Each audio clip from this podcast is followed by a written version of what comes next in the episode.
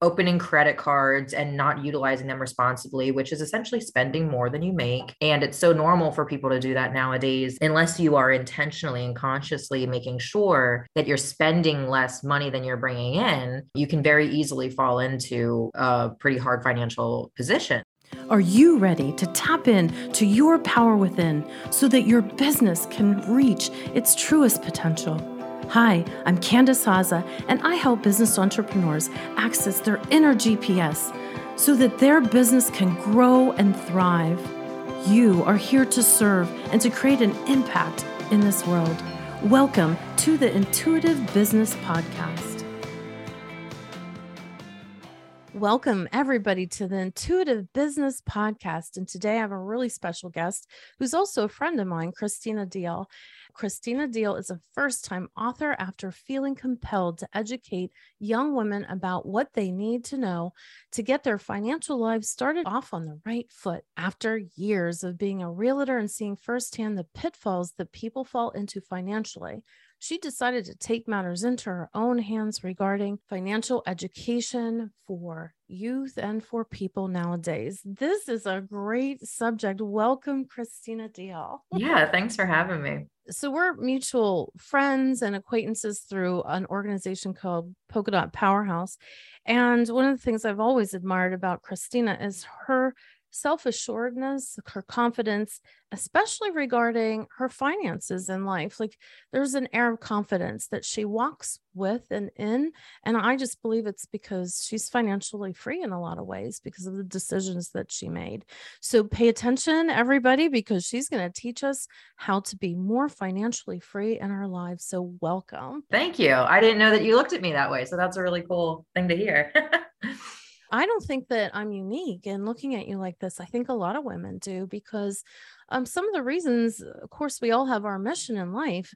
But while we're supporting our mission, it is great to be able to put your head down at night, have your roof over your head, have groceries, be able to support your children or family in the way that you see fit and that you want to spoil them, maybe.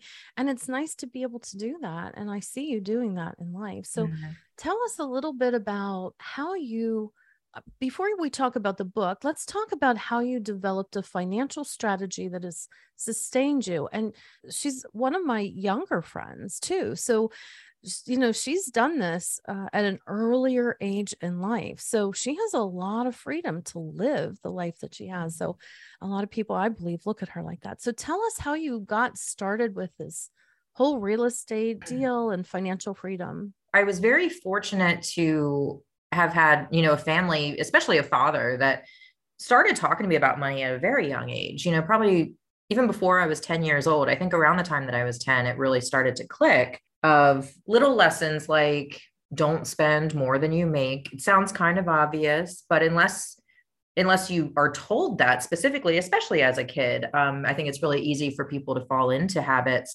of, you know, opening credit cards and not utilizing them responsibly, which is essentially spending more than you make. And it's so normal for people to do that nowadays, unless you are intentionally and consciously making sure that you're spending less money than you're bringing in, you can very easily fall into, you know, uh, pretty hard financial positions. I think I just took that very seriously from the time that I got my first job. I was like, okay, well, I have to track everything that I make and everything that I spend because how else am I going to know if I'm spending more than I make or spending less than I make? So yeah, started off by creating a spreadsheet to make sure that I was keeping my finances in check and I still use that to this day. So I think that's probably one of the biggest lessons that that people can can learn is just if you haven't already been doing that like making sure that you're telling your money what to do and where to go that that it's it's never too late to start and the sooner you start the better I want to put a pause there because you said something that I really believe in and I think is really strong. I don't even know if you said it. It's good to train your money where to go. Did you did you all Absolutely. hear that? I believe in intuitive business and in that money is energy. And so, what Christina has been doing is training her money that, hey, I respect you. I'm not going to spend more than I make, and I'm going to keep track of where you're going.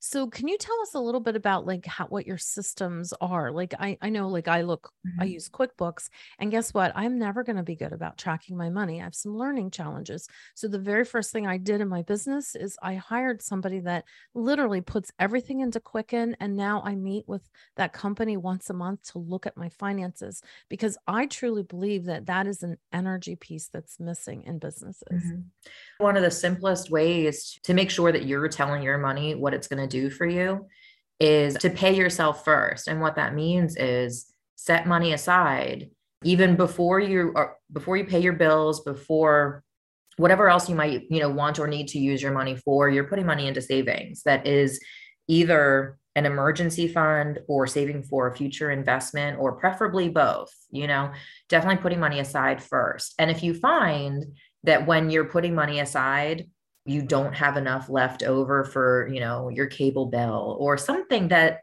you know you might need to make some decisions about like you know for this you know time in my life i'm going to cut some expenses out so that i can be paying myself first and setting myself up for a stronger financial future where i can you know maybe afford more luxuries. I sacrificed a lot of things in my life early on. You know i didn't have cable for the longest time. I don't spend money on things like things that don't really matter in the long run because those things really add up and can take away from you you know providing growing your wealth and providing for your own financial freedom i'm very guilty of going into like home goods and that that tuesday mm-hmm. mornings and having like three or four hundred dollars of retail therapy and the truth of the matter is i just also purchased a bed that was like $8,000. I don't have the best back. And so it was a huge expense for me. And I was able to get zero financing, which isn't her philosophy because it was, but the thing of it is, I could have either paid for it or taken that bed and paid zero interest for 12 months.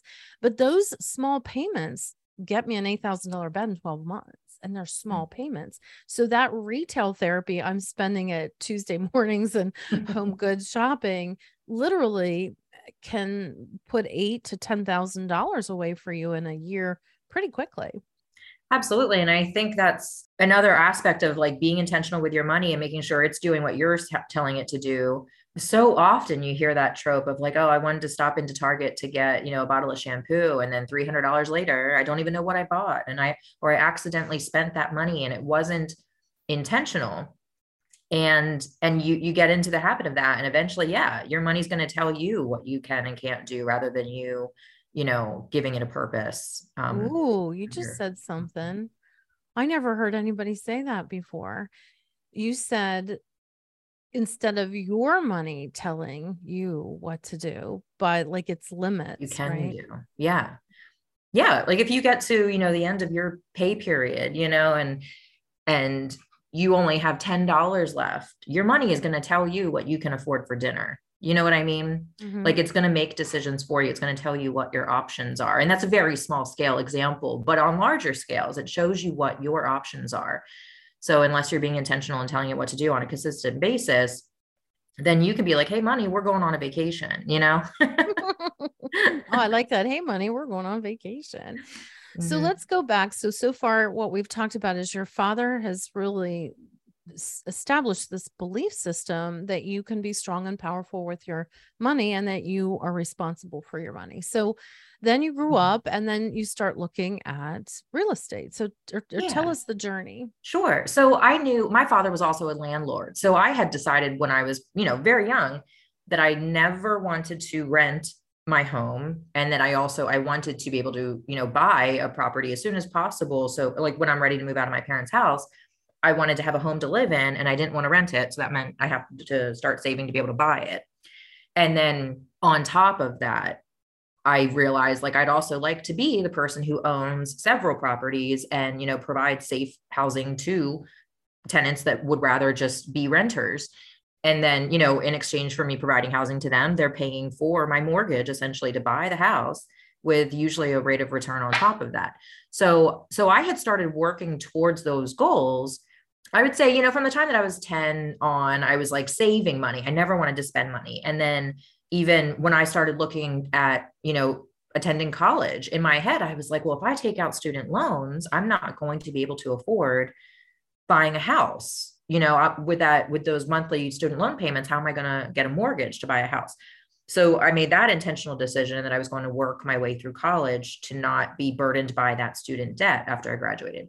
So there was little steps along the way that set me up to, you know, then go on to purchase my first house, which I intentionally bought something very inexpensive and in a location that I could very easily turn into a rental someday, with the thought process in my mind being that I would live there for a few years while I saved up money to then buy a property that I actually really loved and wanted to live in. It was kind of like a sacrifice at that time, not buying my dream home, just buying a home, you know? And then so that's how it got started. You know, eventually I turned that first one into a rental, bought another property for me to live in and just continued saving money or using equity in my property to buy other, you know, two units and four units and other rental properties. Wow, that is so cool.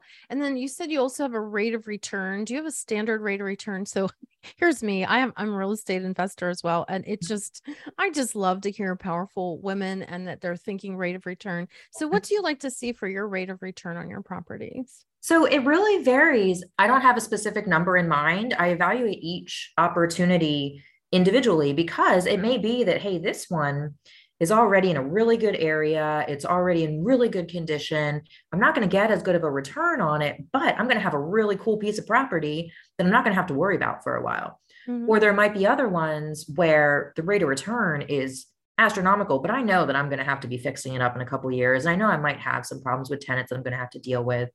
And I think it's good to diversify your portfolio and have a couple of each, like A class properties and maybe C class properties.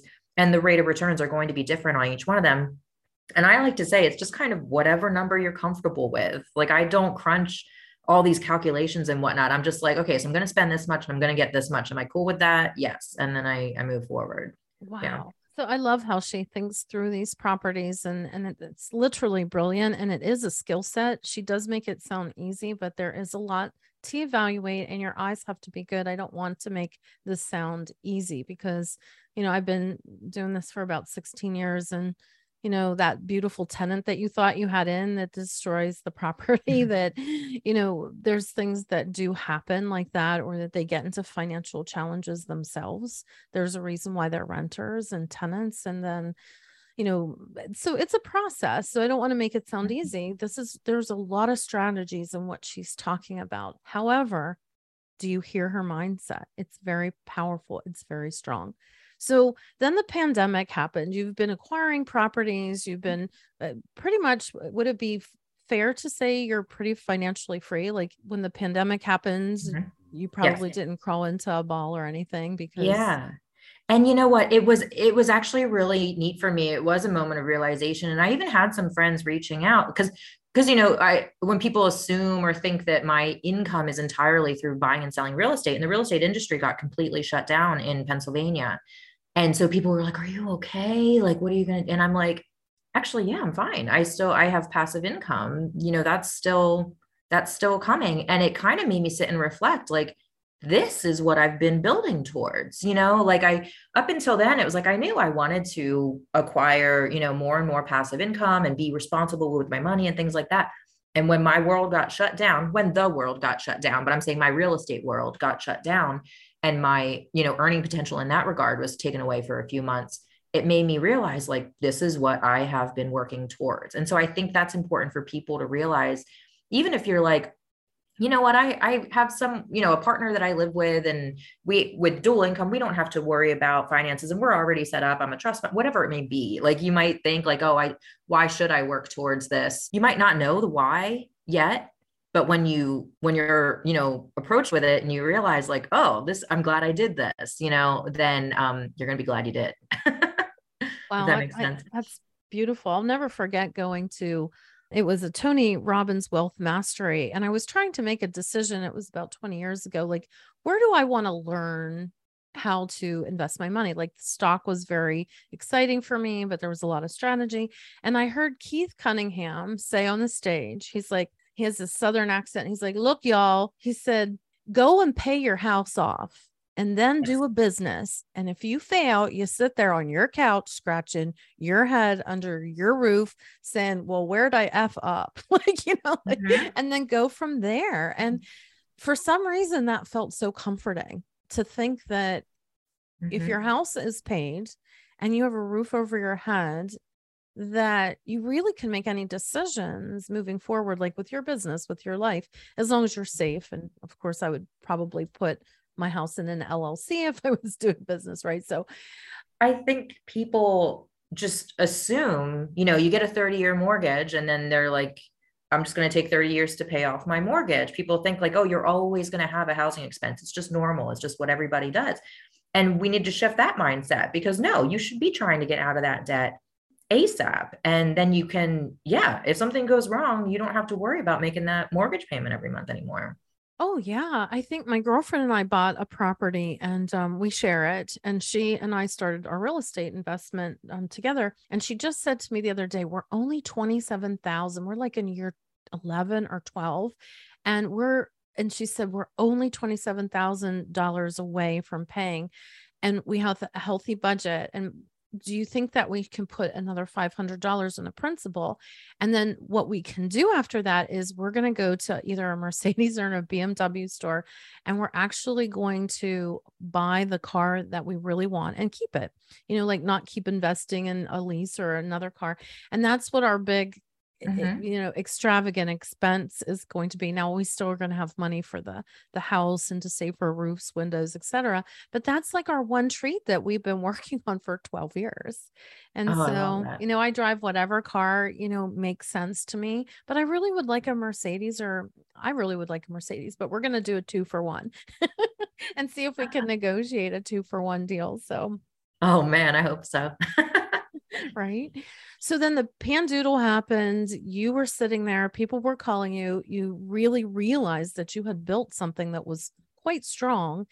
And mm. then you were sitting there, and I bumped, I'll never forget, I bumped into you when the world started opening back up at Polka Dot Powerhouse. No, I'm sorry, it was Martini Mondays. Let's be real. It was Martini Mondays, lemon yeah. drop or, mart- or chocolate martini for me. So, and she said, I, I had just finished my book, and you were like, oh, wow I really want to get my book finished. I'm like, what's it about? And you're like, teaching young girls about finance. And I'm like, oh my God, please finish that book. Yeah. You know, I wish that I had read that when I was a young girl instead of starting much later about learning about money. So tell us what mm-hmm. was sitting in your heart at that time. What you just said, that's the whole point. You saying, I wish I had had had something like that to read when I was young what got my um my passion just like you know about educating young women really going was hearing so many people in like their 30s saying oh i wish i knew. Like they, it's like they wake up 20 years later when they, after they should have learned this stuff which i don't blame them for not knowing because no one's teaching it.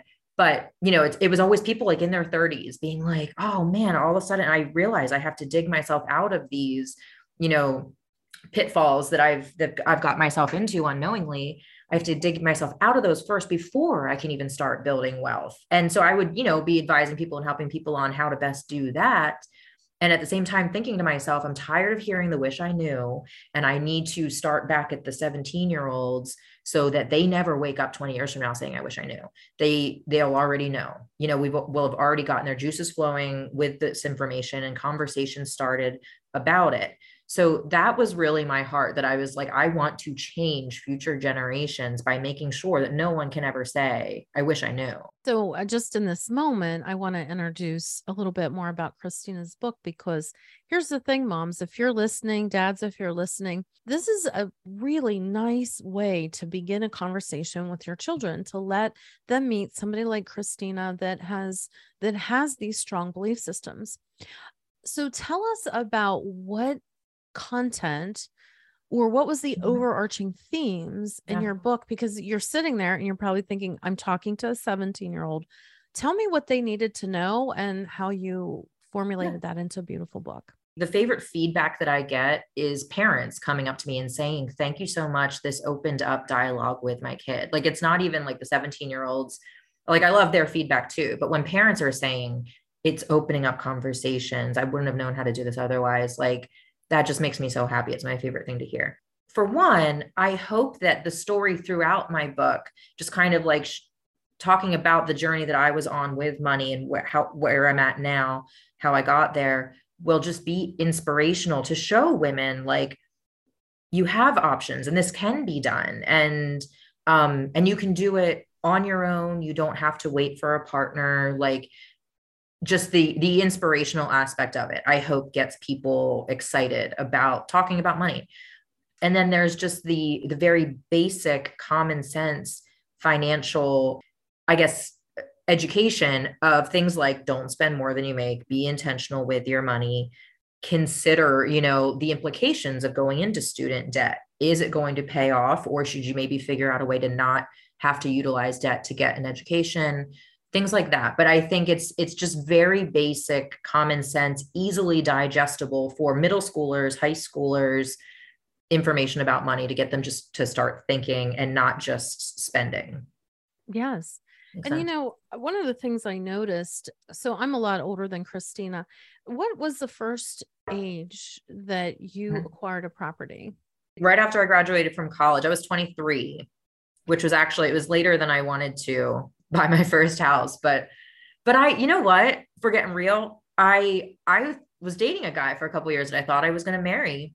And i was like well i'll just keep living at home for a little bit because i don't want to buy a house on my own because we'll buy a house together when we get married. And obviously we didn't end up getting married. So the day after we broke up i called a realtor and i said i need to find a house. And so that's also something else that i talk about in my book of like because I've seen this as a realtor too. I've seen young women come to me and be like, Hey, I want to buy a house. And then be like, Oh, my parents said I shouldn't until um, I buy a house with, you know, a guy or, or whoever I marry. And, and it like broke my heart. Cause I'm like, I've been through that. I wasted two years not buying a house because I thought that my life was going to turn out a certain way. It just goes to show you never know what's going to happen. So mm-hmm. just make that investment on your own and then if you do end up you know having a partner in life then maybe you have two properties between the two of you and that gives you more options. But to just to believe that old trope that you should wait until you're married or whatever it is that you know old fashioned people say i think it does it does young women a disservice because they absolutely can go buy homes on their own. I do want to speak to what christina's saying because this is really really important information. This you can't do it on your own as a woman. I remember my daughter was 18 years old and my husband and i were going through a separation that was looking at going into divorce and i and she was 18 and we had saved our whole lives for her college education but that money was on his side and he had no obligation to pay for college. Now he did, and he was a good man about it. I don't want to say that that didn't go well, but I sat in a situation that my daughter was accepted to university her entire life. Her father and I had saved, I knew the money was there, but it was put into his name mm-hmm. by his choice. So what ended up happening is when we were going through this transition, at the same time she was graduating, I promised her that I would pay for her college her whole life. As long as she got accepted, we would pay. Didn't matter where. She gets wow. accepted, she's packing to go. And I don't know that he's going to pay. So mm-hmm. I panic and I go to get a loan. Now, remember, I am, my daughter was 18. I had her when I was like, 12. so I'm like in my probably late 30s, early 40s. And guess what? Nobody will give me a loan. I have my master's degree, I have a house, and I couldn't get a loan because my income was below my husband's. And oh. I could not get a, more than a $7,000 loan. Now, I'm saying this and it's full disclosure because, like Christina said, we're getting real. I would never want my child, my children to ever have been put in that horrible situation to be packing up and going to sleep at night crying, thinking, oh my God, I don't know if her dad's going to pay. Now he did, but mm-hmm. that's a horrible position. and yeah, you don't I put myself in that, not realizing that, you know, this wait and see. Go buy your house, ladies, mm-hmm. buy it in your name mm-hmm. with your credit. You have good credit if you're young, and then keep your credit good. So, yes don't ever get yourself in a situation like I did, making a promise to my daughter that I never thought I wasn't going to be able to keep. And I did keep it, and her father kept it. But it was a horrible feeling. And like Christina said, she was able to sit there and scratch her head on her couch under her roof when the pandemic hit. so tell me some more impact that this has made for young people. Has anybody reached out to you as a young person and said, Hey, I have a question, or Hey, this is what's happened since I read your book? Yeah, not as much. Like I kind of said earlier, um, parents have reached out, and even one person told me they they opened up IRAs for their teenage children because of my book, and I was like, oh, that's like the best thing you can do. so I was so happy uh, to hear that. And yes, I guess I have had some young people reach out and just and want to either set up a Zoom or a coffee just to kind of dig a little bit deeper into what they should be thinking about money and um, I love that. What I've been focusing on lately is trying to find more and more opportunities to speak in front of that age group, like middle school, high school. Just this past Sunday, I had the opportunity to speak at a youth group at a church in New York that was that exact age group. It was sixth through 12th grade. And um, while I think I noticed that I think some of the people in the crowd didn't really get it or didn't really care, there were maybe a handful of people that came up to me after um, right after I spoke that night and just said, Man, I've been thinking about this lately. This timing was amazing. Like, thank you so much. I have so much more to think about. And, you know, I want to read your book now and stuff like that. So, um, so I haven't had many opportunities to speak at, in front of that age group. I'm working on, you know, getting more, but I feel like as I get more and more of those, I'll have more and more conversations with people of that age you know, and um, I'm saying this on the podcast uh, so that other people may hear this, but I was just listening to a speaking, uh, how to do a speaking gamut. And one of the, the things that they invited us to do, and I'm going to invite you to do this, is I worked at Millersville for many years. And of course, F&M's right by us. And Women's Week um they need speakers and so like any women's week I, I, used to plan that at the university and we always looked for female speakers empowerment speakers and this would be a oh, beautiful topic because you're talking about student debt you're talking about credit cards you're talking about looking at their future mm-hmm. um if you could give if you could be in this moment standing in front of a group of these college aged or 17 18 mm-hmm. year old or 20 year old people what is the first thing first piece of advice that you would give them so there's so many things but i've the first thing that popped into my head when you were asking that question was about credit cards and because i know so often new new people to a college campus you know you're bombarded with everyone trying to give you a free hat or whatever to get you to sign up for a credit card. And so i think i would want to tell this story and i, I talk about this story in my book about um, a lady that during college you know opened up a credit card before she knew it had racked up $10,000 in credit card debt and really just wasn't even paying attention to what was going on the card. And this is this happens to so many people. I'm not saying anything against this person because it's easy to do. That's why credit card companies make a lot of money. They know that people will just use it blindly without even, you know, paying attention. And so then this person was like, okay, I have to pay this off and was you know putting payments every month towards trying to pay it down and was noticing that like the balance was not even going down because the interest alone every month was taking up the majority of the payment that she was able to put towards the credit card bill. So what ended up happening was her grandfather had the means to to pay off the credit card debt and then over time have her pay a fixed amount without the interest. Just pay him back the $10,000 but without interest. So it was obviously it was it was the monthly payments were going towards the actual principal being paid down.